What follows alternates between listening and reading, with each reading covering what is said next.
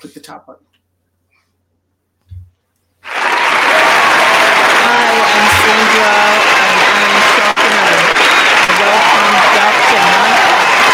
live um, in Shopper.net. Welcome, Dr. Marcus.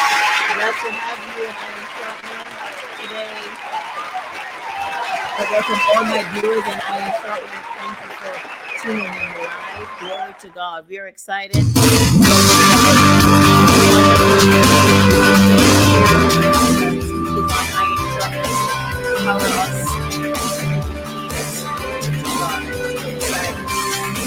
I want to end time going to him so that he can introduce himself and tell us a little bit about his background.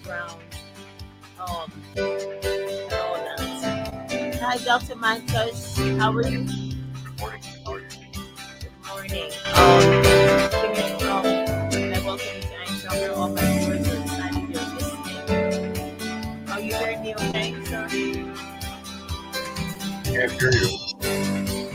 Okay, can you tell us a little bit about your background, where you grew up, and what led you to be a board certified physician up to that? Sure. I'm hearing a lot of the background music. Okay. Yes, we're playing music in the background too. Okay. Well, uh, I am uh, re- recently retired, and I was born in the Bronx, in New York, and uh, grew up in the Bronx and Queens. And I went to uh, high school at the Bronx High School of Science, and I went on to um, the State University of New York in Buffalo, and uh, eventually went into medical school, uh, both initially at the University of Brussels in Belgium. Then I transferred to Albert Einstein Medical School uh, in the Bronx, New York. I uh, completed my training, uh, my medical schooling in 1977. And then I went on to do my uh, internship and residency. Uh, I, I should say I graduated medical school in 77, internship and residency uh, at Albany Medical Center, initially Montefiore and then Albany Medical Center, where I did my gastroenterology fellowship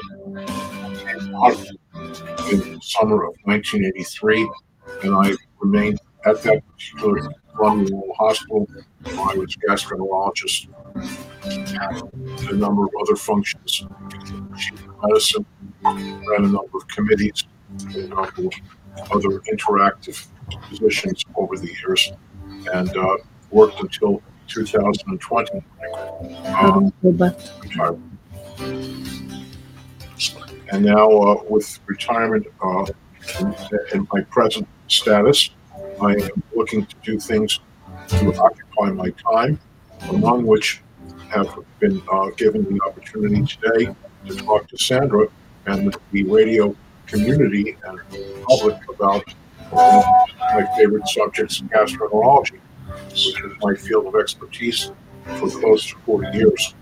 And so uh, we decided, uh, Sandra and I, to uh, present a means by which I will basically give little uh, tidbits of information about this. It's not going to be interactive in that I'm not uh, asking anyone to call me to ask me to go over their specific medical issues, of which many people have many, many questions, and that's understandable. Medically, legally, uh, that's not something I can and should be doing. So I'm going to just present an overview of gastroenterology. So gastroenterology is a field which really began uh, in terms of being a formal field probably in the 1940s to 50s.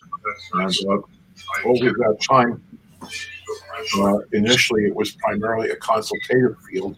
Procedures were not being done hardly at all.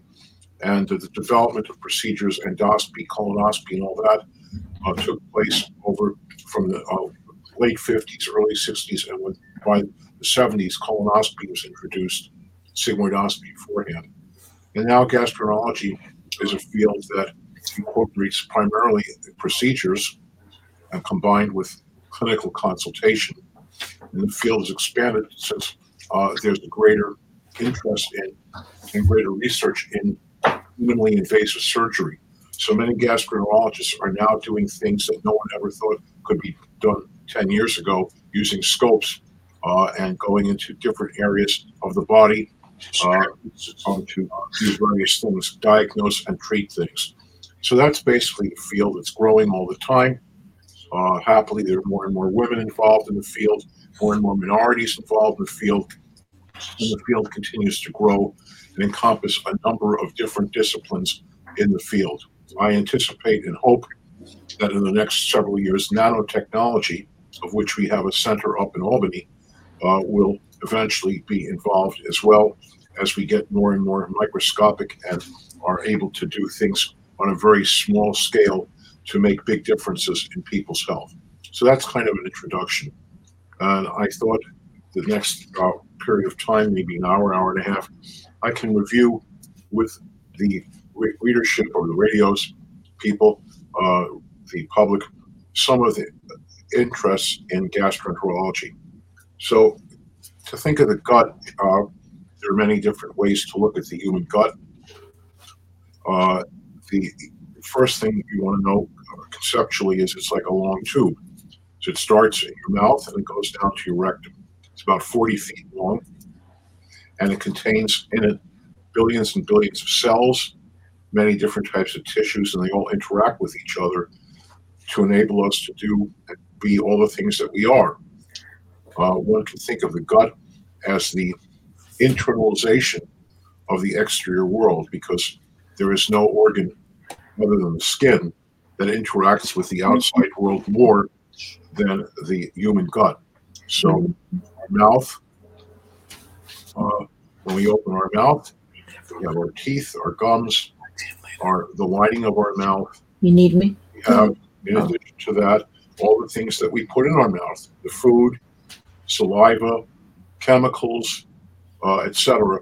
And that has to go through our uh, gastrointestinal tract from the top all the way down through the bottom. So it has a major, major function, and it has to nourish us and protect us. Uh, there is no organ uh, greater than the gastrointestinal tract uh, involved in uh, immunological mechanism, which is to protect us from outside forces, to recognize self from non-self.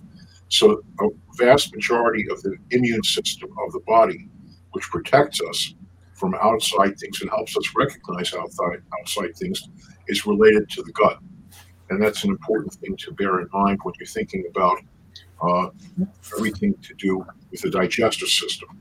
So the body has to recognize self from non-self and protect us in the way. So we'll start off uh, with the mouth first, and uh, I, I'm not a dentist. I'm not an oral surgeon. I'll simply say that in the mouth, besides the structures in the mouth, there are bacteria that live in our mouth. Uh, and uh, as one said, the dirtiest part of the human body is the mouth. It has the greatest number of bacteria uh, in a given area than any almost any other part of the body. So uh, these bacteria that live in our mouth and our gums, our tongue, the lining of our mouth, uh, we have a certain, how shall we say, uh, communication with them. We talk to them and they talk to us. And uh, I, I simply bring this up because one of the things that's been of interest to me over the years is the relationship of these bacteria and our oral health with our general health. And it turns out that for those of people who are interested, uh, the bacteria that live in your mouth and the inflammation in your mouth and your gums play a major role in your overall health. And in particular, uh, we're talking about the effect of these bacteria, the balance of these bacteria with your heart.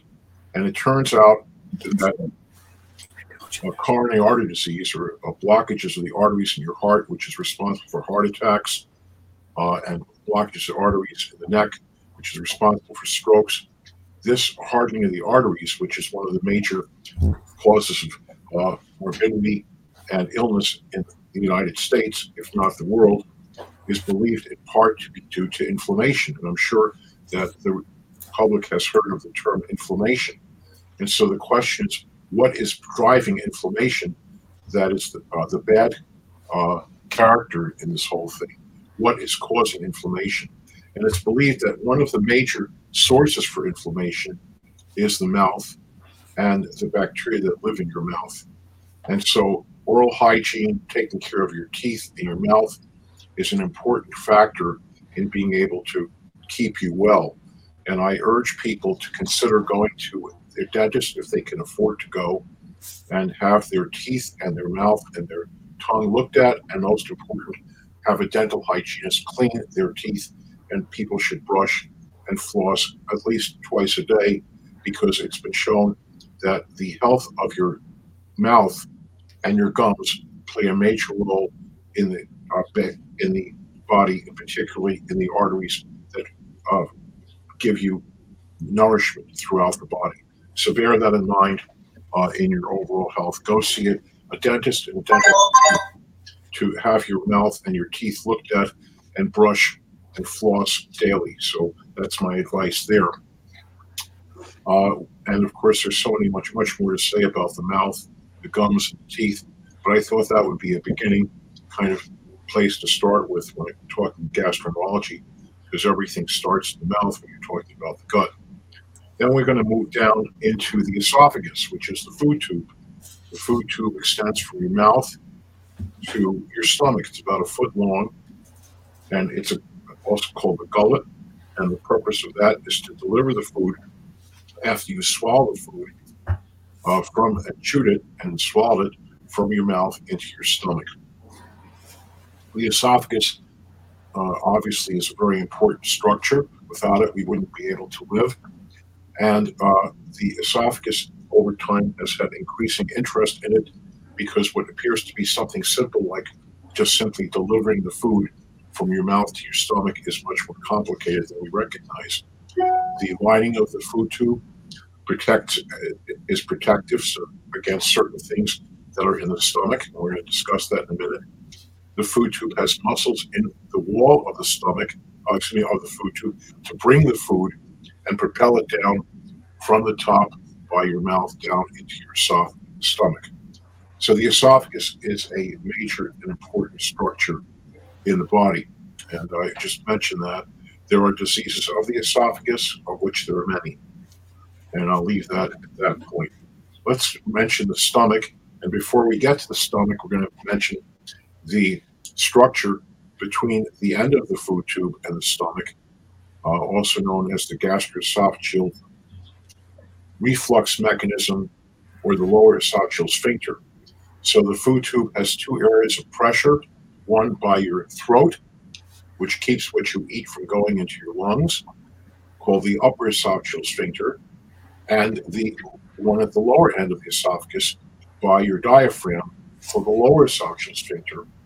And the function of that is pre- presumed to be to keep the things in your stomach from going back up into your esophagus. And there are special structures in both these areas that are designed to do what they're supposed to do, which is protect you.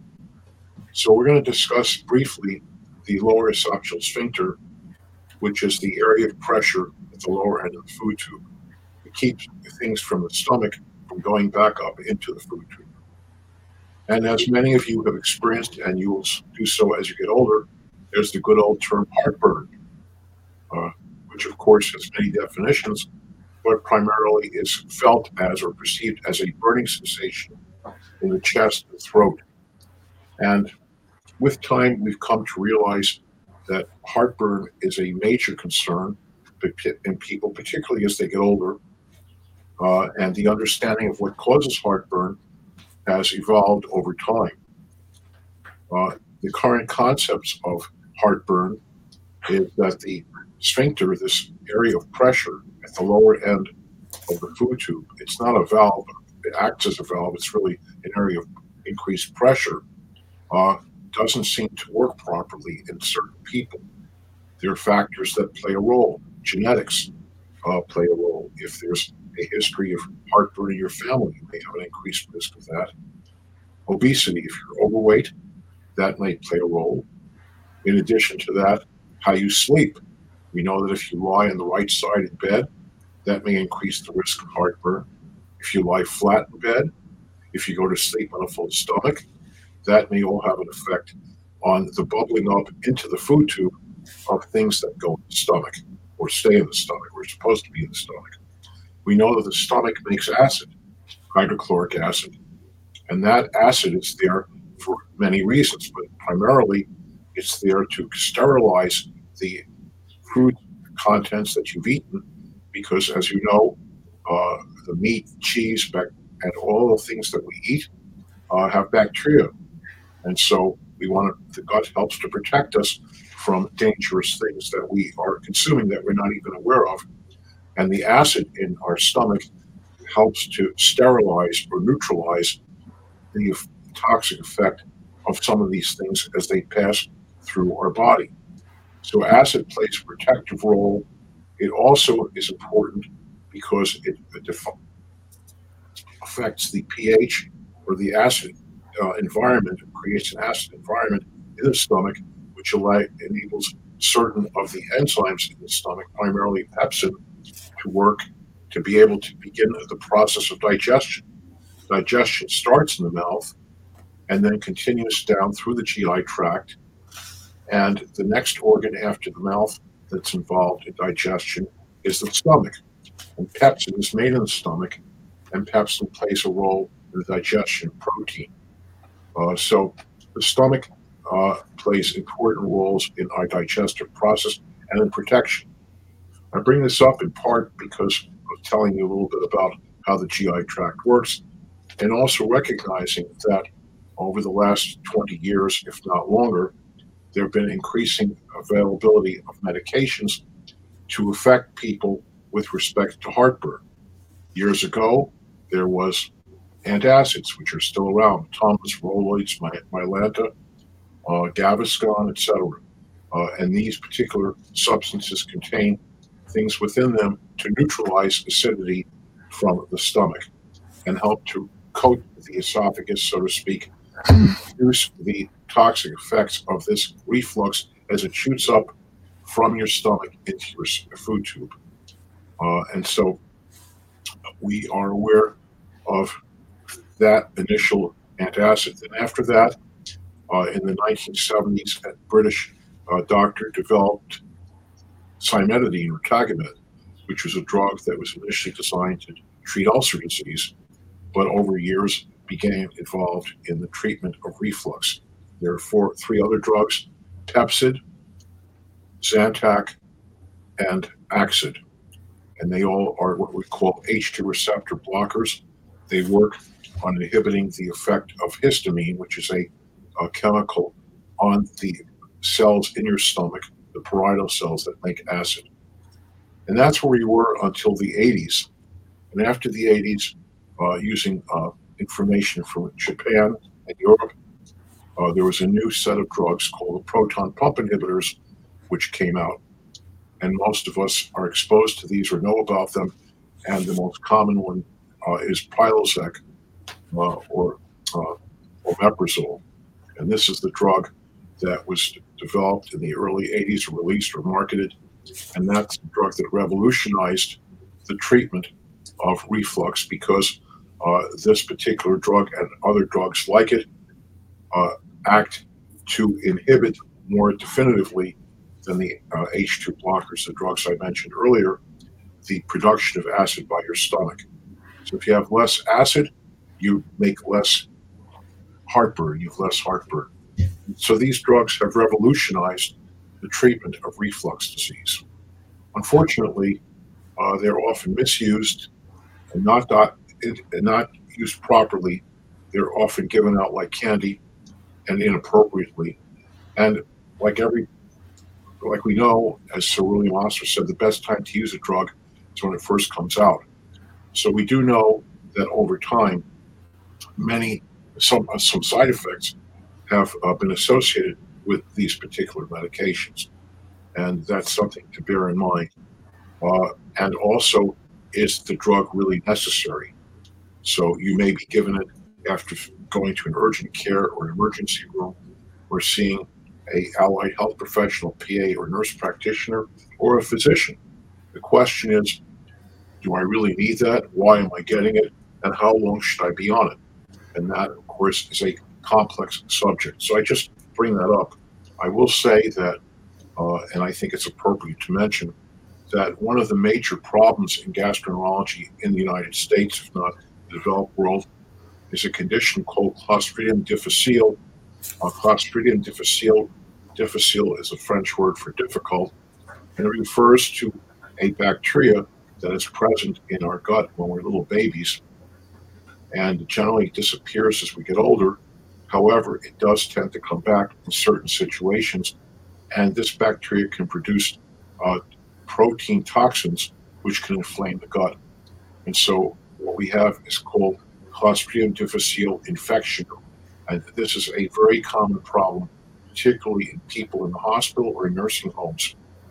And one of the things that drives this to occur is uh, certain medications, and particularly antibiotics, and also uh, drugs like the one I just mentioned, Prilosec. There's also uh, several other drugs in that class um, of the proton pump inhibitors, and Nexium is another one, uh, and also uh, I'm trying to trying to I'm blocking the other names of several of the other drugs in that group. And so they're very good for treating reflux, but they do have side effects. And one of the side effects is they predispose to the development of Clostridium difficile. So uh, be careful if you're taking these drugs and to ask the people who are prescribing them to you, why am I on this drug? How long should I be on it? Is it necessary for me to stay on it? And are you, uh, am I to be aware of these side effects? And I mention that because Clostridium difficile has become a major problem in the developed world. And many, many people, particularly elderly people, people in nursing homes, will develop severe infections with diarrhea, abdominal pain, fever, and potentially die from this Clostridium difficile infection. Uh, it, Doctor, sorry, I don't want to um, stop your flow, but can you say slowly what that the drug, the bacteria is called Clostridium, C L O S T R I I U M, difficile, D I F F I C I L E. That's and the, this is caused from the GERD. No, medication. no. Yes, it, it, it, it Clostridium difficile is an infection that develops in the gut, and one of the things that predisposes that occurring is, among other things, antibiotics, and also taking uh, proton pump inhibitors such as Prilosec. And okay. just to be aware of that. So many people are taking antibiotics for all kinds of reasons. That's a whole other subject. Is discussing the appropriate use of antibiotics, in my in my opinion, right. often misused and overused, and many patients are not told about the potential side effects of antibiotics. Uh, okay. Uh, and one of the bad side effects of antibiotics is they disrupt the bacterial population in your gut, which brings up the sec the second another subject that I think we can go into, which is the microbiome. So over the last 30 years, and we have become more and more aware of the microbiome, M I C R O B I O M E. This refers to the population of billions, if not trillions, of bacteria, viruses, parasites that live in our body. They live in our gut. We live with them, they live with us. And only recently, within the last 30 years, have we appreciated the importance of these bacteria primarily and other, uh, if you wish, uh, substances or uh, organisms that live in our gut. They call our gut their home, and they live with us, and we live with them. Uh, when things work out, we're not aware that they're there, and they are aware that we're we're with them, but we may not be aware of what they're doing to us. So the microbiome is going to, in my opinion, be the future of human medicine. As we understand more and more how these bacteria and various other organisms that live in our body work uh, with us and against us, that will be an important part of our future. Uh, these bacteria and other, uh, if you wish, guests that live with us, uh, they interact with each other. They talk to each other and they also talk to us uh, in ways that we may not necessarily fully are, are aware of consciously, but they do affect us. Diarrhea, constipation, uh, feeling bloated, nauseous, and so the effect of the microbiome on our body is remarkable. These bacteria and various uh, things that live in our gut have an effect on us, and we have an effect on them. The food we eat, uh, our general well-being, our mentality, etc. Many of these things uh, are affected by these gut bacteria in ways that we don't consciously are aware of. So I, I tell you that, for example, it's been shown that mice that are overweight that eat the uh, feces or the stools of thin mice will become thin. So that's an interesting idea that the bacteria that live with us have that kind of effect on our on our weight. So maybe one day, to think about it, they'll take uh, a stool from thin people, clean it up, put it in a capsule, and you'll swallow uh, these capsules and become thin. There's an idea. We could call that something else, eat blank, but I'm not going to say that term. so uh, there's something to think about. Yes. I do have a few questions before you move on, Doctor. Go ahead. Um, so, um, how, very, how, how important is it to have dental health? Well, I think it's a, a crucial. In fact, my own one of my own doctors had told me because he himself goes to the dental hygienist at least four times a year, and you go in and you see you're not seeing the dentist, you see the hygienist who works for and with the dentist, and they pick away and clean your teeth, uh, the gums, and they uh, do all that because that reduces uh, the potential for uh, in- infection, inflammation in your body, uh, which is not a good thing because that may drive a hardening of the arteries, heart attacks, and strokes. Mm. So I think it's very important that people do that. Unfortunately, uh, the cost of dental care is considerable, and that's a whole separate topic and a controversial topic because many people cannot afford the prices of going to dentists and particularly uh, oral hygienists. But that is something that I think is absolutely indispensable, and I recommend that everybody, if they can, at least go to see a dental hygienist, which is generally in the office of a dentist, to check their mouth, their teeth, and their gums. Awesome. Um, could you give us a quick overview on good bacteria versus bad bacteria? Because a lot of time we do like colon cleanse and then we destroy the good bacteria and we end up getting sick. That's a good point. Um, I mean, there are trillions of bacteria that live in us, and there are many different form, of many different types of these bacteria. And what's been going on over the last several years is a number of scientists have been trying to catalog and categorize these bacteria. Which ones are good ones which were not which ones are not good. Some bacteria promote weight gain other bacteria promote weight loss. Um, as i said uh, besides the individual bacteria there's the interactions of the bacteria like a soup or a stew. They're living inside of us and they're all coexisting like the united nations is made up of 140 or 150 countries, and they're all on this earth, and we're supposed to all be getting along. No, no, no comment about that currently. But anyway, uh, that's the situation. So we have to know which these bacteria, what are these bacteria? How do they interact with you? How do they interact with each other? And how do we get the signals about that? And there's a lot of intense research being looking looked at that very subject alone. Uh, many, many articles come out every month in many scientific journals that investigate these things. For example, the role of the bacteria in uh, colon health, the health of your large intestine, because the primary location of these bacteria are in your small, but mostly in your large intestine. That's where they live. So they hang out there. And so uh, we would want to know more about the conditions of the colon that may predispose these bacteria to be happy there or not so happy there.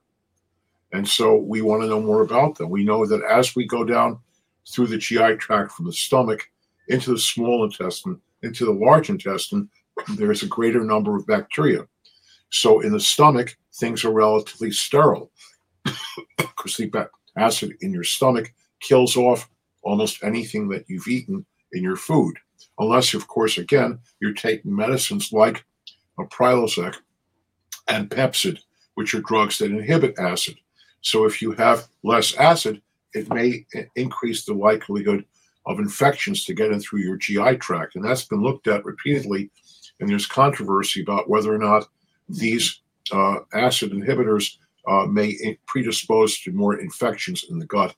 Uh, and so I don't think anyone has the final word on that. But again, I caution people uh, because these drugs are given out like candy to ask the person who's given you the prescription, why am I on it? How long should I be on it? And what are the major adverse reactions of these drugs? I don't know if that answers some of your questions. Yes, it does. It does. It does answer some of my questions. So, let's um, go ahead. Just want to give us an overview um the colonoscopy um okay. when it's if you, done. If you want to go down to the colon, so yes, what's the age recommended to get a colonoscopy? All right, all right. so let me just uh so the colon or large intestine begins over by the right bottom side of your body, your appendix. It's about a five foot long tube, and the purpose of the colon is to collect the products of digestion as the food goes from your stomach into your small intestine and eventually reaches the colon. And so the feces in the colon on the right side are liquid. And as they make their way across the colon, the colon lining absorbs the water in the feces. And then you have the urge to move your bowels when the stool has reached your rectum, which is the end of the colon. And then you defecate and pass the stool out. So that is the purpose of the colon. The colon not only collects the products of digestion, it also plays a major role in water conservation because the colon absorbs a lot of water uh, from the feces on the right side as it first goes into your large intestine on the five feet as it goes, the trajectory as it goes through the colon to get to your rectum. So you need the colon to help to conserve water. Uh, a lot of water is passed back into the body as the feces go through the colon. The large intestine is made up of a lining, and the lining of the colon is made up of cells like the rest of the body. And so, over the last 30 to 40 years, the concept of colon cancer has become increasingly a public health issue. And colon cancer is one of the major causes of death from cancer in the United States and in the uh, rest of the world. And so a lot of intense research has been looked at as to what is responsible for colon cancer, why does it occur, who gets it, uh, what can be done to prevent it, and where are we with that. And so starting in the 1950s, uh, a German chemical called guaiac had been developed, which was using the peroxidase uh, methodology, a means to check to see whether or not stool has blood in it. Now, there may be tiny amounts of blood in the stool uh, as uh, cells die and they pass into the stool, but normally, uh, stool does not have any detectable blood that's obvious in it. And the guaiac test was an attempt to detect whether or not blood is appearing in the stool. Obviously, you can see blood if uh, if you pass bright red blood or black stool or burgundy stool, but there can be blood in your stool even though the stool may appear to be the regular color that it is. So the guaiac test was developed to detect the presence of blood in the stool. And that was back in the 1950s. And since that time, a number of other tests have been developed to detect whether or not there's something wrong in the colon or large intestine. Uh, the sigmoidoscopy was a test that was developed in the 1950s and 60s, where a tube was inserted in the rectum, went up a certain distance using light and fiber optics to try to look at the lining of the bowel. Uh, in the 1970s, the colonoscope was developed. This was a longer scope than the sigmoidoscope and looked at the entire large intestine. And so currently, the colonoscopy or colonoscope is the standard of care to look at the colon and see if there's anything in, that's not right in the colon. And that's basically the standard of care in today's world in uh, developed countries is a colonoscopy. And so over time, there have been different methodologies developed to try to refine colonoscopy, make it easier to have the doctor to do it, and also to reduce the uh, difficulty in preparing the colon for a colonoscopy. In any of the leader readership or any of the people listening in who's ever had a colonoscopy knows the fun, so to speak, of going to the bathroom the entire day before the procedure to clean out the five feet of your colon that you have to do to get cleaned out. When I was practicing, I was rather obsessed about the need to have a clean colon because if patients don't really spend time making sure that their bowel is thoroughly clean and they come in to have the procedure done, a clean colon is a seam colon. So if the colon is not clean and there's fecal material in the colon, the doctor doing the procedure cannot do a very good job. So it's extremely important for patients having the procedure do- done to invest their time and interest in making sure that they're as clean as they can be. Certain medications, antidepressants, uh, sedatives, tranquilizers, medications for psychiatric disorders, among other things, certain blood pressure medications may affect the uh, colon in terms of uh, the ability of the bowel to work properly. And if patients are constipated, they need to tell that to the doctor before they have a colonoscopy. Most doctors, staffs will ask the patient, How often do you go to the bathroom? Do you have troubles moving your bowels? before they schedule the colonoscopy.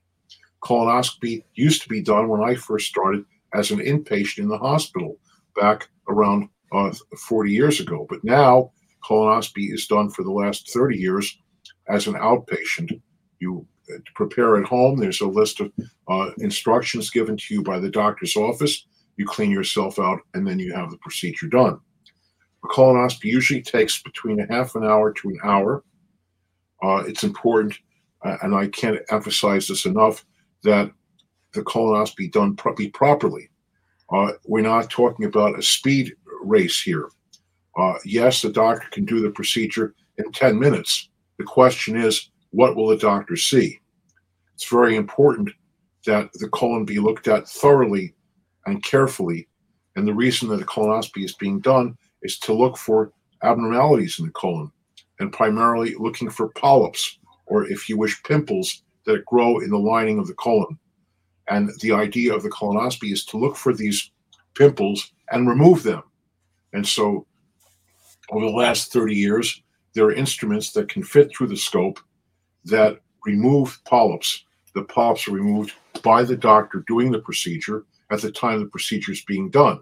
Many years ago, uh, there would be separate occasions where the patient would have the procedure done and then perhaps come back to have the polyps removed. But now, over the last 30 years, if you, the doctor sees a polyp or several polyps, he or she will then remove the polyps, usually using loops and other instruments that fit through the scope, through the biopsy channel of the scope, and then loop around the uh, particular pimple and burn off or pinch off the tissue collect it, and send it off to be analyzed.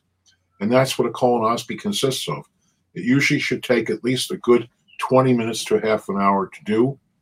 And I can't recommend enough that the procedure be done.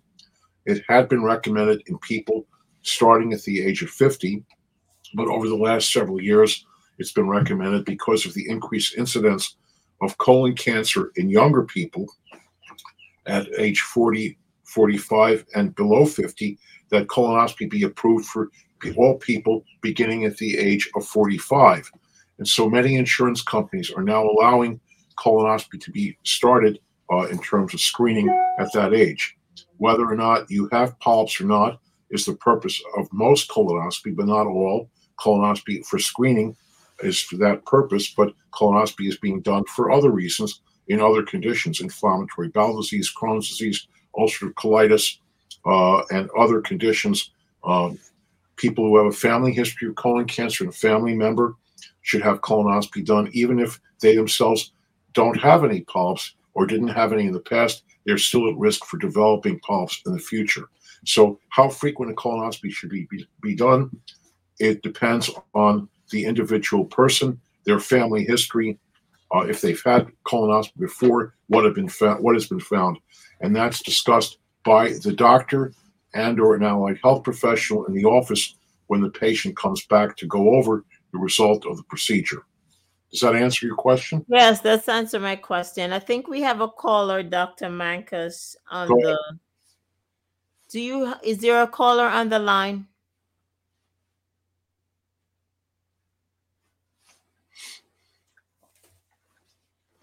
Can you hear us? Is there a caller on the line? I think the person hang up. Um, Dr. Monkash, we're gonna take a commercial break so that you could um have a drink of water or something Mhm. um if that's okay with you with me. and then i could go into some commercials i welcome everyone on iron sharpener all my listeners welcome to iron sharpener if you're just logging in for the first time we are live here with dr Monkash board certified gastroenterologist. We thank God for his life, and he is going through the whole system of the body from the mouth all the way to the rectum and the complications and conditions versus medications. And we're just so happy for the, the knowledge that he has given unto us. If you're here logging on to Iron Sharpener for the first time, what is Iron Sharpener about? Iron Sharpener is a platform. We are here on YouTube, we're on LinkedIn, we're on Vimeo, and we are also on dfwigospel.com platform. So if you glory to God, want to know what the show is about, it's just a show that allow everyone, men, women, give them an opportunity to come and share your story, share your business, your gift, your talents, what God has done for you. So we want to hear about your show. We want to hear about your business. Praise God. Praise God. You can email us on ironsharpener21 at gmail.com ironsharpener21 at gmail.com. Or you could call us 518 703 8487. 518 703 8487. Ironsharpener21 at gmail.com. We advertise businesses also on Iron Sharpener events, special events. That is my engineer behind me, making sure everything is okay. Iron Sharpener 21 at gmail.com, or you could call 518 703 8487. 518 703 8487. If you want to be a guest on the show, you could call us and let us know because you and I have gifts and talents that God has placed inside of us. And we need to impact and empower this generation with your story, with your testimony, with your gifting and your talents and your career. We want to hear all about it. Glory to God. There's a few businesses I want to announce. If you're in the Atlanta, Georgia area and you need an automobile, a used automobile, you want to contact GMD Auto Automart. GMD Automart. And the number is 678 751 1431 678 751 1431 GMD Auto Mart. Used cars are available. Glory to God. If you are in the upstate New York area and you're looking for properties, you want to connect with Win Morrison Realty, all the way in Catskill, New York. And you want to connect me, Sandra Buchanan, 518 267 9181.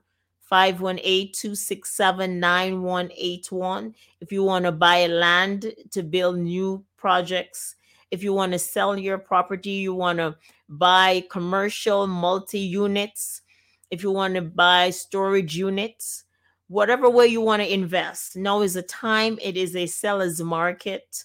Glory to God. So, I will be your agent. Upstate New York, downstate New York. Glory to God. You want to connect. Also, if you're in the upstate New York area and you need a seamstress, you want to connect with Leila Smith. She does dressmaking, tailoring, seamstress. She alter men and women clothing. She also do um custom made. If you need have fabric, you want to make a fresh outfit. She does that. If you're out of state, you could ship your measurements and the fabric to her. She will get it done. Her name is Lila Smith and her number is 518 653 0600. Again, 518 653 0600. If you're looking for a caterer for Caribbean dishes, you want to connect with Caribbean Kitchen. And the number is 518 653 3764. 518 653 3764. Caribbean Kitchen. She does catering if you're having a party or an event and you need some delicious Caribbean meals. You want to connect with Margaret Ryman at Caribbean Kitchen. If you need your car to be detailing, like brand new, you want to connect with Dorian Ryman and Auto Rhyme Car Detailing. Auto Rhyme Car Detailing, and his number is 518 653 3764. If you need a tax preparer, it's tax time. You want to connect with Celia Graham in Hudson, New York, and her number is 518 821 5164. Again, 518 821 5164. Celia Graham Tax Preparer. Glory to God. If you're looking for a home church to go to in the Hudson, upstate New York area, you don't have a place where you go for fellowship, you could fellowship with us at All Nations Church, Hudson, New York. It's at 389 Fairview Avenue, Hudson, New York. 389 Fairview Avenue, Hudson, New York. And it's right in the Bagel Time Plaza on Fairview Avenue. Our worship time is 3 p.m. every Sunday. 3 p.m. every Sunday. And we have a Bible studies every Tuesday night at 7 p.m. And we also have Bible studies every Thursday night at 7 p.m. So come and fellowship with us at All Nations Church. It is glorious. Glory to God. If you are in the Hudson, New York area and you're looking for a day spa, Serenity Wellness Center Day Spa, a spa like no other. Serenity Wellness Day Spa is also mobile. We could come to you for spa parties. You may looking for a gift to buy a loved one, a friend, a mother, father, a, whoever it is. We sell gift certificates. They're on sale for Father's Day, for Mother's Day, for Easter, for every occasion. Gift certificates are online at Serenity Wellness Center dayspa.com. Again, Serenity Wellness Center dayspa.com. A spa like no other. It's in Hudson, New York. Glory to God. And the website is www.serenitywellnesscenterdayspa.com. In a few days, this video will be on Facebook. It will also be on my page at www.ironsharpener.net and you can you will see the information for all these websites for these businesses, especially the spa website. Glory to God. So that's what's happening on all these businesses. There are sponsors for Iron Sharpener. So if you want your business to advertise an Iron Sharpener broadcast, let us know at, and email us at ironsharpener21 at gmail.com. Or you could call 518 703 8487. 518 703 8487. If you want to be a guest on the show, if you want to share your, your talent, your gifting, glory to God, we are inviting everyone in this platform. Glory to God, because we sharpen one another. Iron sharpened iron. Glory to God. So we want to know about your business. We want to hear your testimony. We want to hear about your creativity, your invention, so that we could impact this generation. Glory to God. We give God praise. So we want to welcome back Dr. Monkash. Glory to God. He's a board certified retired physician, gastroenterologist, and we're so glad that he take time out of his busy schedule to share and em- empower and to impact us with his knowledge and his wisdom for over 40 years of medicine. And that's something to celebrate. We honor Dr. Monkash. Glory to God. I just want to thank God for him.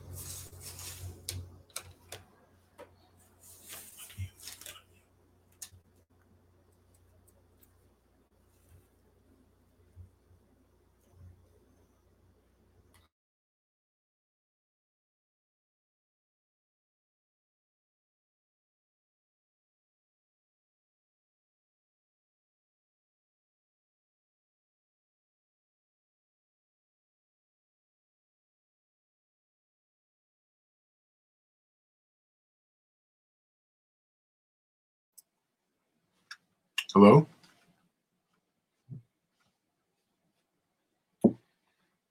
Are we live?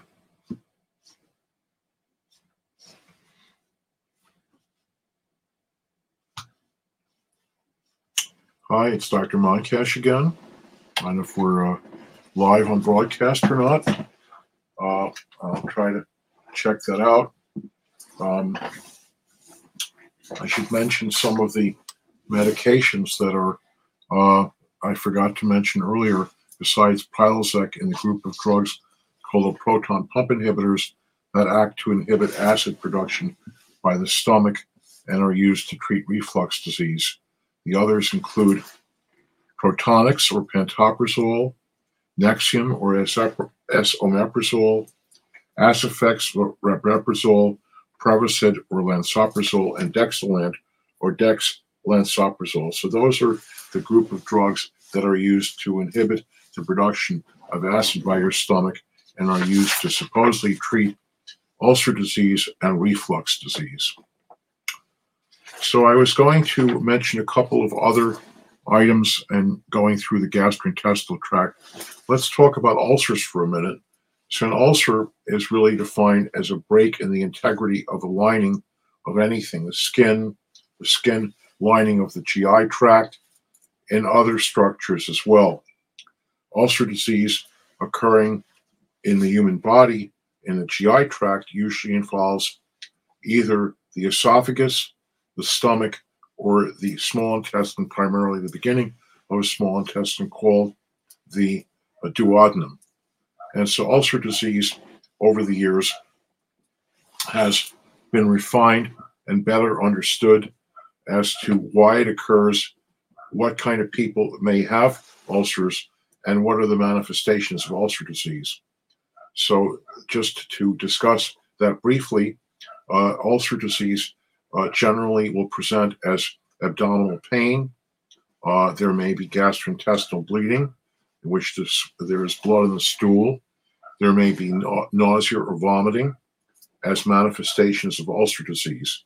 The causes of ulcer disease primarily are of two varieties. Number one is the presence of bacteria living in the gut called Helicobacter pylori. This bacteria was discovered in the 1980s, and it's believed that the presence of this bacteria may predispose to the development of ulcer disease because the presence of this bacteria may affect the production of acid by the normal stomach lining. Perhaps too much acid is being made, and this may, uh, in the past, have been a major factor contributing to the development of ulcer disease. So when a patient uh, is being evaluated for ulcer disease, besides their symptoms, they often undergo endoscopy, where a scope is inserted down the mouth into the stomach and duodenum. If ulcers are discovered, they may or may not have biopsies taken around the ulcer or in the lining of the stomach or duodenum to determine whether or not this bacteria, Helicobacter pylori, is present or not. If it is present, there are regimens that are now develop, been developed to try to eradicate the bacteria. If the bacteria get eradicated, hopefully the ulcers will not come back. So that is one cause. The other cause of ulcer disease, uh, and a major cause, is the presence of the nonsteroidal anti-inflammatory drugs or the arthritis drugs, Advil, Aleve, Motrin, ibuprofen, uh, etc., of which there are many. These drugs disrupt, disrupt the integrity of the GI tract and increase the likelihood of developing a break in the lining and allow ulcers to develop.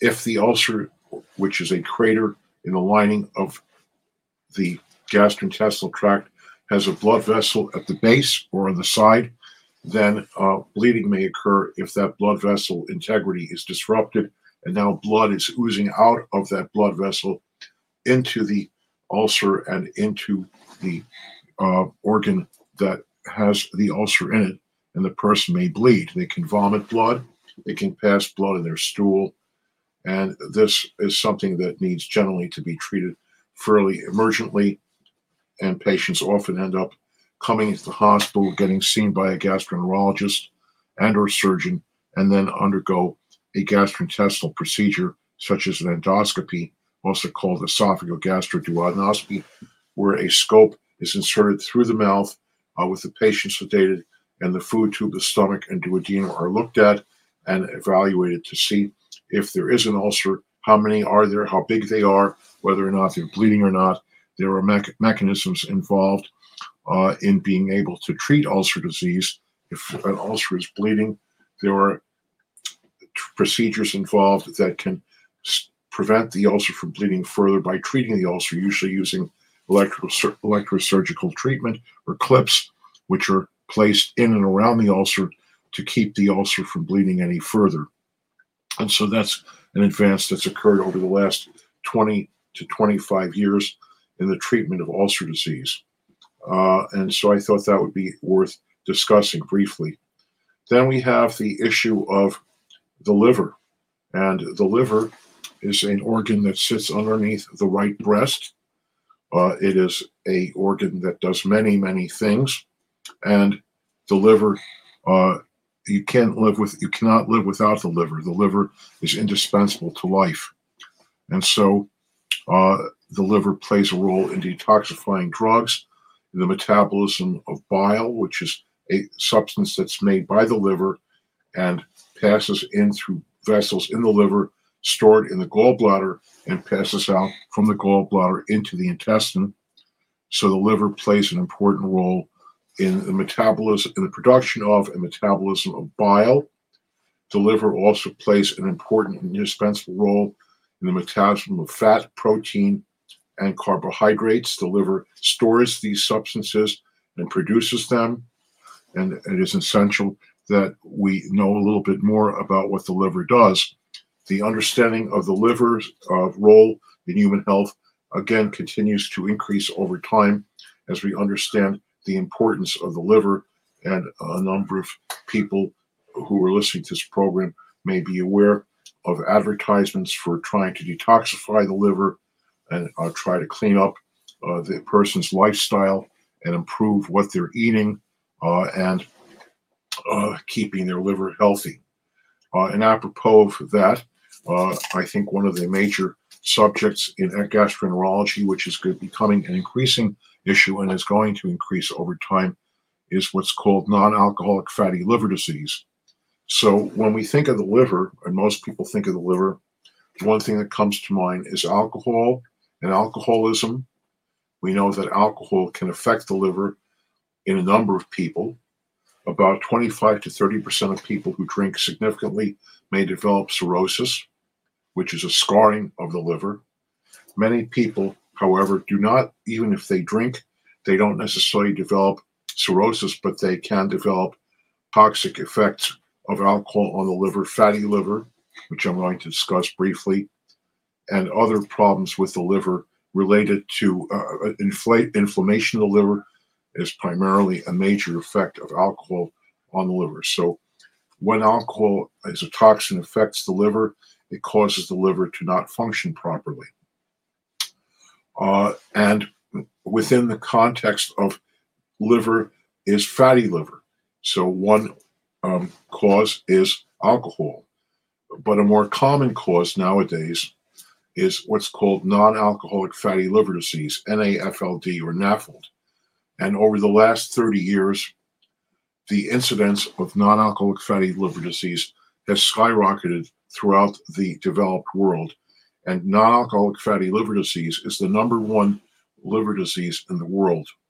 It is responsible for the majority of people who have liver disease, and the potential for this condition worsening has increased as the epidemic of obesity has increased in the United States and other developed countries. More and more people are obese and or overweight, and there is a relationship of obesity and overweight to increased storage of fat in the liver. Uh, this may or may not manifest itself in symptoms. Often, fatty liver, there are no symptoms. The person is not even aware that they have increased fat in the liver.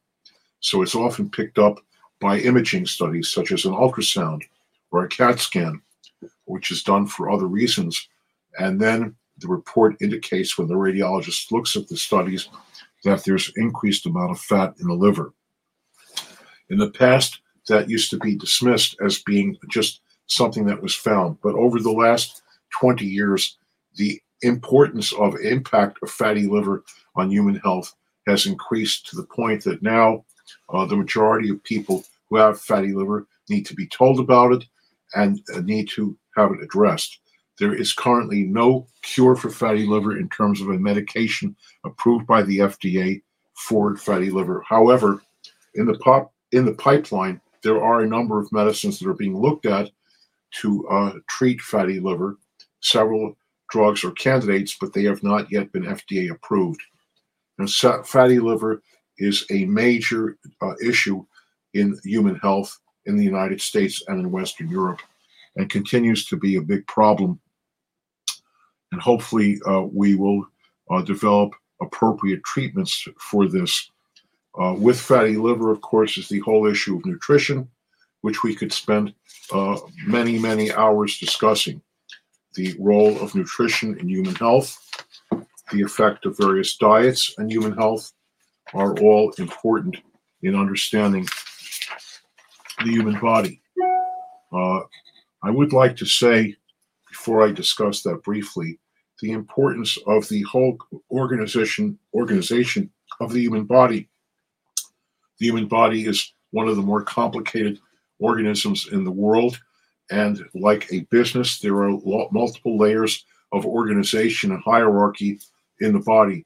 We have cells. The cells are uh, involved in the production or the formation of tissues. The tissues are involved in organ structures. So different organs are made up of tissues, which are made up of cells.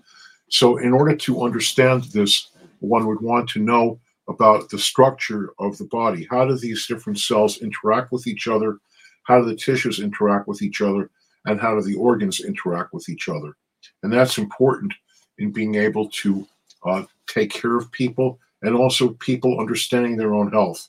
And the role of nutrition in human health has been increasingly appreciated over the last number of years. Many uh, patients will say, How come the doctor didn't discuss this with me? Well, I will say that over many years, the role of nutrition in the training of doctors has been poor. And many, many doctors really did not learn about nutritional issues. However, again, over the last decades, the role of the consumer and the public in general in wanting to know what to eat, what kind of foods are healthy, what kind of foods are not healthy, has been playing an important role in catalyzing the interest of the medical community, doctors, nurses, uh, and allied health professionals, in being able to further understand the role of nutrition in our health. And I, I am very happy about that. As I practiced gastroenterology and did many, many procedures and took care of a lot of people, my interest in nutrition increased and I became increasingly fascinated by the foods that we eat, what foods may be good, what foods may not be good. And I recommend that the individual person look at their diet when they go to the supermarket, look at what they're buying, look at the ingredients of the food they're eating, and ask themselves, is this good for me? And try to understand more about the kind of foods that are available and the impact of the food industry on what we eat. I think that's essential because the food industry should be held to task about the foods that it's preparing for individuals to eat. Uh, most people eat based on what tastes good, but what tastes good may not be good for you. And it's important for an individual family, uh, a child, a parent, learn to learn more about nutrition because we are what we eat, and we have to understand that in terms of the way in which these nutritional substances play a role in our overall health. Uh, I'm going to mention that.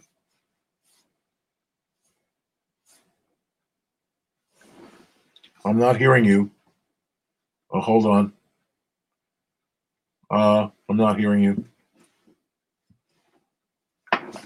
Hold on. Dina?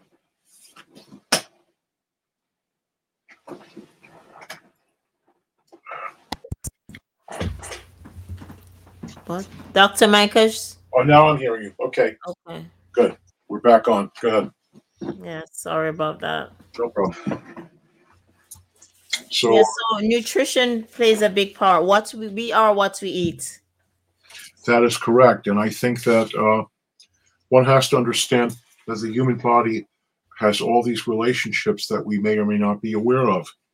Uh, the role of our genetics, what we were born with in terms of the genetic information we obtained from our parents, uh, and the genetical, the genetics in terms of uh, family history with respect to parents, grandparents, what diseases are present, how people lived in the past, what they ate, and all that plays a role in our overall health. So, being bearing in mind nutrition and its relationship to other factors, including stress, the health of the gut, uh, and toxins that we're exposed to, uh, soaps, detergents, uh, and clean cleaning things that we use to clean the home, etc. All these things do affect us, whether we are aware of them or not.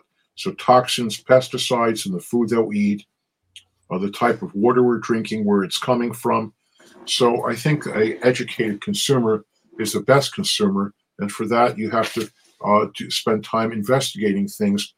What am I eating? What am I drinking? Where is it coming from?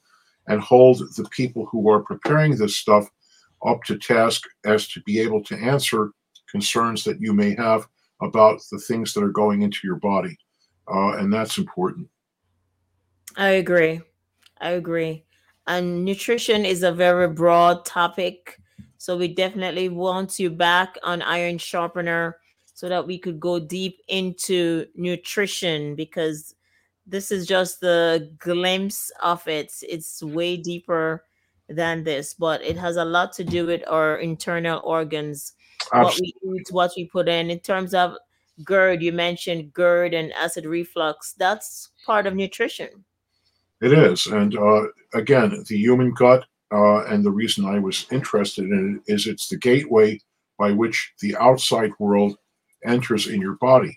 So to understand the gut and how it plays a role in our general health, in our protection, how it affects us, how we affect it, to me has been fascinating from the get go. And it's why I went into this particular field. I think that when a young gastroenterologist comes out, they're interested in procedures and they want to be able to do them endoscopy, colonoscopy, and much more advanced procedures than those. But with time, my interest turned toward nutrition because I wanted to know why people are sick. What is it about, uh, and what in particular, if you are what you eat, what kind of foods are we eating that may predispose or protect us with respect to uh, human disease? And that's where my interest evolved. Uh, and when patients would come to see me, uh, they would often be advised by me about those particular subjects, whether it be what you can do to prevent polyps, what you can do to help with fatty liver, etc. I would try to discuss that because to me, the essential portion of a visit with a doctor is to go over relevant issues, uh, going into great detail about specific issues with respect to determining uh, a certain type of uh, tissue structure may or may not be of interest to the patient, but knowing about general things regarding well being what should I eat? Uh, should I exercise? How much exercise should I do? Should I drink alcohol? Uh, my level of physical activity, uh, the role of heredity, should I be going for genetic testing, etc. These are issues that I think the physician should discuss in detail with the patient and may require more than one visit. And of course, in today's world, uh, visits are all, uh, if you wish, timed. Uh, the doctor doesn't necessarily have the time to go into great detail unless they are exceptional to discuss these issues with the patient at one given session and may require repeated visits and education. Uh, the patient is responsible for his or her own health. And that's an important uh, concept is that if you don't take care of yourself, no one else will take care of you. And that's an important thing to uh, communicate with patients. That's awesome. Self care is very important. Yes, and, and self awareness. Self awareness and Correct. especially when we are past uh 30 i would say and up when our metabolism begin to slow down that plays a part of how we process foods as well. Absolutely. I think it's uh, important that we stay on top of things uh, that we challenge ourselves to be the best we can be. Uh, you know we're, we're born we have a body that has been given to us that we're in, that we're living in, and we want to protect that body. We want to conserve that body. We want to preserve that body. And we want to do everything we can to maximize our well being. And that requires uh, respect, preservation, and education. Awesome. Can you go a little bit into rectal issues and hemorrhoids and cancer screening? Well, uh, you know, the rectum is the last uh, eight inches of the colon, which is, as I said, five feet long. And the rectum uh, is the part of the uh, colon that comes down to your anal area, which is the exit of the uh, fecal material when it passes out when you go to the bathroom. So, as it turns out, uh, what should be easy is not easy, and many people end up with anal rectal issues, uh, issues that have to do with the passage of stool, some people have trouble going to the bathroom, constipation issues. Some people have the opposite. They go to the bathroom more than they would like. Uh, the rectum is the place where the stool uh, comes out. And so there are mechanisms involved in being able to allow that to happen. Uh, there are structures in the rectum that help to keep the stool in place. And there's also structures in the rectum that allow the stool to come out. Uh, there are blood vessels in and around the anal area, which is the end of the rectum. Uh, these blood vessels are there to act to, if you wish, cool the blood down because they're close to the body's surface. So, hemorrhoids, as an example, are swellings of an, a complex network of arteries and veins that exist in the anus and rectum of every individual.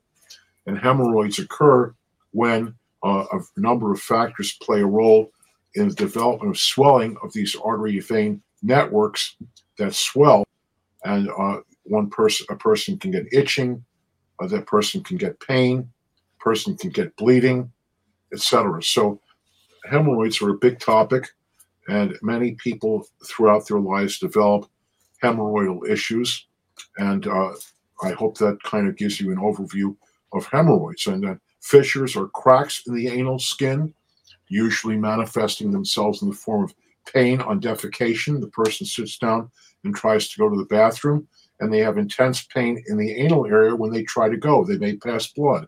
So it's fissures, fistulas, or abnormal communications that exist between one part of the body and another. So in patients with certain kinds of uh, conditions of inflammation in the body, such as Crohn's disease uh, and uh, abscesses of the anal rectal area, fistulas can develop, and now discharge of pus and other material can come out of the anal area. So those are overall views. There are means to diagnose these things, usually involving uh, visualizing the rectum, putting scopes in, anoscope, sigmoidoscope, colonoscope, and looking in, doing a digital rectal exam. So every adult should have a rectal exam done uh, by their doctor or their healthcare provider to feel the rectum, feel the lining, you may not see hemorrhoids, but you won't be seeing hemorrhoids on the internal hemorrhoids because they're not visible to the naked eye. The only hemorrhoids that you can see are external hemorrhoids, which appear as swellings, may are colored or not, on when you open and inspect the anus. So there are different types of hemorrhoids. Uh, the causes of these hemorrhoids are variable, and so uh, anal rectal issues are are big big subjects, and uh, many patients suffer because of them. And I don't think the average gastroenterologist spends enough time going over details about that with respect to nutrition, diet, uh, what you call hygiene of the anal rectum. How do you go to the bathroom? Uh, how often do you go? How clean are you when you go? What do you do to protect yourself uh, when you go to the bathroom? Are you straining? Are you uh, uh, not eating enough fiber? Fiber plays a major role in allowing uh, fecal material to pass through the colon uh, readily. So those are some issues that are raised. So the anal rectal area is a very important part of human health, and many patients come to doctors and people in the medical field because of their anal rectal issues. Yes, and what about the color of your stool? I imagine. Well, as I, I said, was, the majority of people, the stool uh, color is usually brown. Uh, blood can be in the stool, even though it appears brown. Uh, black stool can be black if you eat certain things. For example, uh, if you um, take iron pills, your stool may turn black. Pepto Bismol, which people take for digestive issues, will turn your stool black. That's the bismuth in the Pepto Bismol. Uh, if you eat beets, beets will turn your stools burgundy, potentially. So the color of the stools, if stools are white or clay colored, as they're called, that can be a sign of problems with the bile tract and the bile ducts uh, or the liver. So uh, uh, some people look at their stool, some people don't look at their stool. Yeah, that's true. It's so awesome. But we are on Iron Sharpener. Glory to God. I just thank God for Dr. Monkash. It's an honor to have him board certified over 40 years of training and working. We celebrate you, man of God. We celebrate I, you. I, appreciate your allowing me to be on the program, and I hope I can be welcome back. Uh, I, I, kept this relatively more of a lecture than I did interactive because allowing you, of course, to ask me questions because I, I medically legally I cannot answer individual concerns by a given person regarding their issues because it creates medical legal problems. But I can address general questions in the future uh, regarding the subject uh, when and if I'm invited back. Yes, that's perfectly fine. You were do you're wonderful. You did great. I know my listeners from all these different platforms enjoy your show. It's very informative, informative, educational, and it's all about health because we do need to take care of ourselves, our bodies, and if we don't, who's going to do it? The, uh, so know, I just want to honor you. Well, thank you. Thank you for serving in this community, Columbia County, upstate New York. We just want to just thank you so much for your years of service. Well, thank you. I, I, I, will say you might remember there was a uh, advertisement for the United Negro College Fund. It said the mind is a terrible thing to waste. So referring back to that, the human body is a terrible thing to abuse and waste. We're given a body, and we should do everything we can to preserve it and take good care of it. And by increasing consciousness on the part of individuals regarding the preservation of and respect for the various structures and functions of the body, this will improve people's overall health for themselves, their children, and will help better take care of themselves. As uh, Sy Syms said from Syms, which used to be a uh, a, uh, clothing store, a uh, a well informed consumer is the best consumer. So we want to we want to educate ourselves, and we we need the various uh, means to do that. Uh, the media, uh, television, uh, advertisements, but more important is studying, reading materials about uh, nutrition, about health, what we can do to improve and challenge ourselves to do the best job we can to preserve the beautiful body that we've been given. Awesome. Glory to God. Um, I agree 100%. I will have you back on the show soon because there's so much to talk about. I, Also, I, I also so quickly you you have you have a jazz yeah, I was going to recreation is jazz. I was going to interject just a second. One of my hobbies, besides taking care of people that I enjoy, is jazz, which is an important part of my life, uh, jazz music. So I will say that for those of you who happen to come to my office over the years, you may have seen photographs of jazz musicians, which I've collected for the last 35 years. And when I retired uh, within the last two years, I decided to challenge myself to stay active and involved. And I have now taken these photographs, which I've collected, and I'm going to be showing them in an exhibit at the Claverack Library. The name of the exhibit is called The Jazz I Saw, and it will be opening at the Claverack Library in Claverack, New York on Saturday, March 26th, running till May 7th, 2022. We have several concerts coming up. If you go to the website www.claveracklibrary.org, you can uh, find out more about this particular exhibit. Over 45 pictures to 50 pictures will be shown by great jazz musicians John Coltrane, Thelonious Monk, Sonny Rollins, several of whom I took care of in my past life.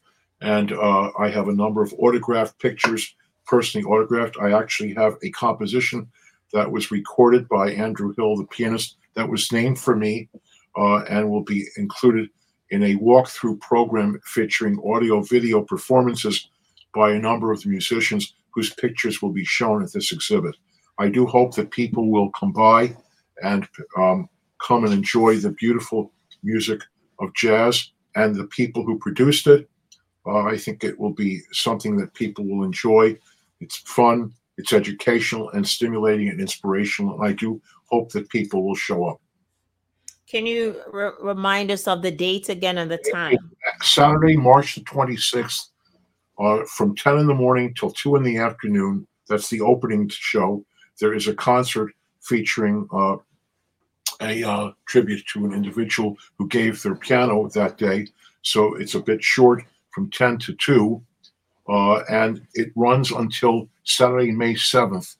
Uh, and that, so it's a six week exhibit called The Jazz I Saw, uh, which will feature two jazz concerts, a piano trio on April 24th with Armen Donelian, a Hudson resident, a teacher, Fulbright scholar, and his trio, including Jay Anderson on the bass, Dennis Mackrel on the drums. That will be Saturday, uh, uh, Sunday, April 24th at 4 p.m. There's a charge of $10 for that.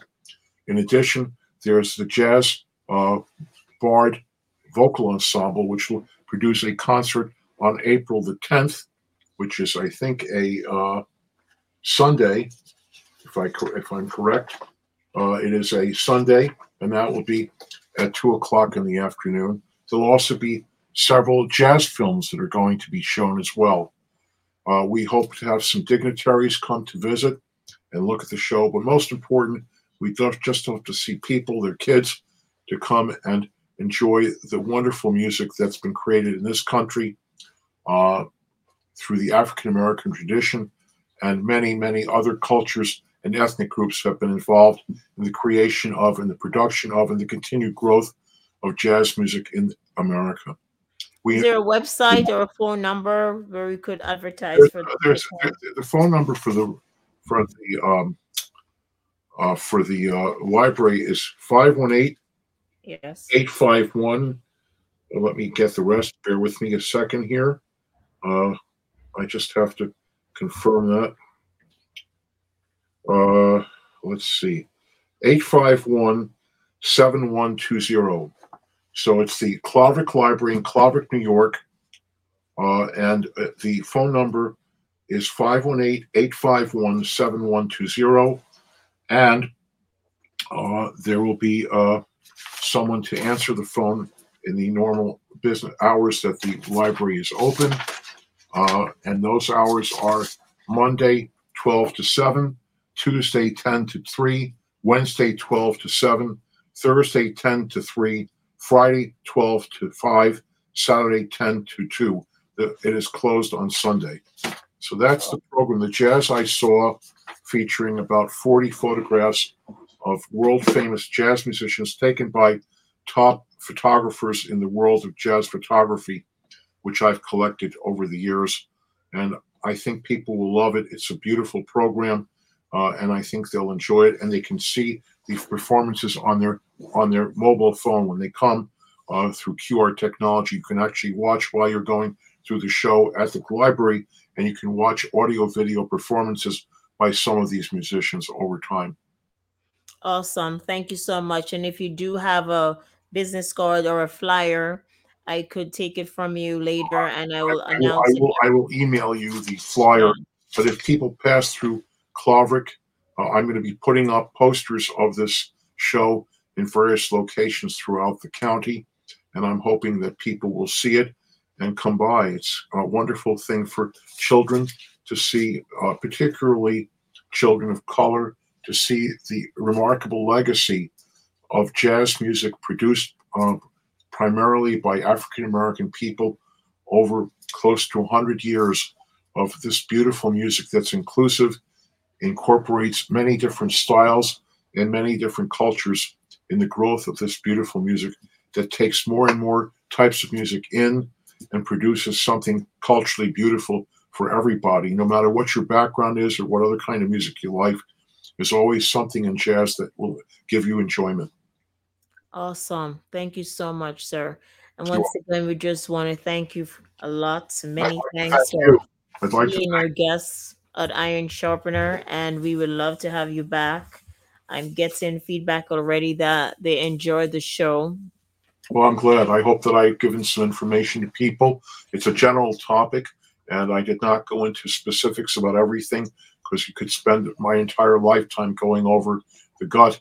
But there's a lot of stuff to learn. Most important, respect yourself, respect your body, treat your body with respect like a good garden. You want flowers and not weeds, then you have to do everything necessary to allow those flowers to grow. And you have to be careful with what you put in your body. What am I eating? How am I living? How am I sleeping okay? Uh, am I taking medications? Do I need those medications? What are they doing to me? You have to ask questions and you have to challenge the people who are taking care of you to answer those questions. So, an informed consumer is the best consumer. Thank you so much. We just want to applaud you right now. We honor you and your years of service. Thank you so much. We're going to go into commercial break. Thank you. Have a good day. Bye.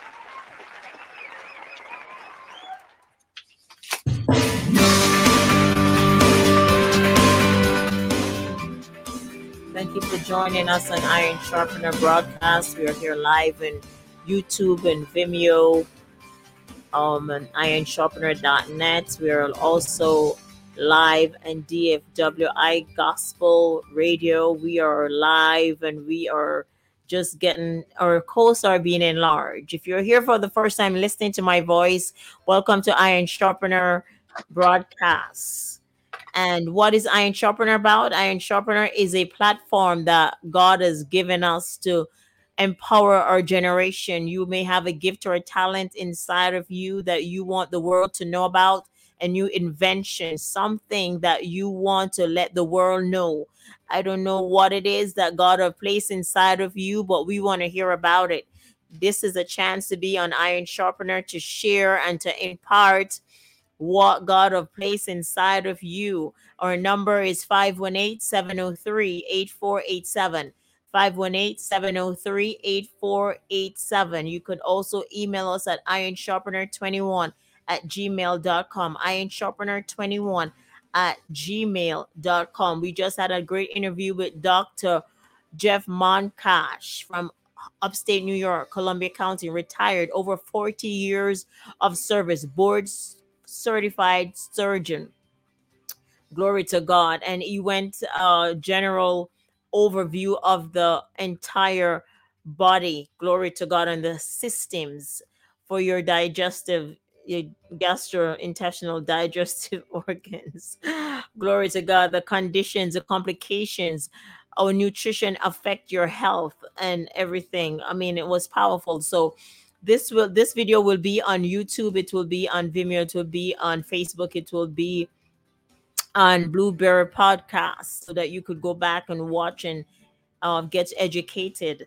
Stay tuned. We will be here live. We are here live every week on Iron Sharpener. Glory to God. And we have different guests here to impact and empower you. So thank you for listening to us on dfwigospel.com. Thank you for watching us on YouTube and Vimeo and LinkedIn and all these platforms. Have a blessed and great afternoon. Goodbye.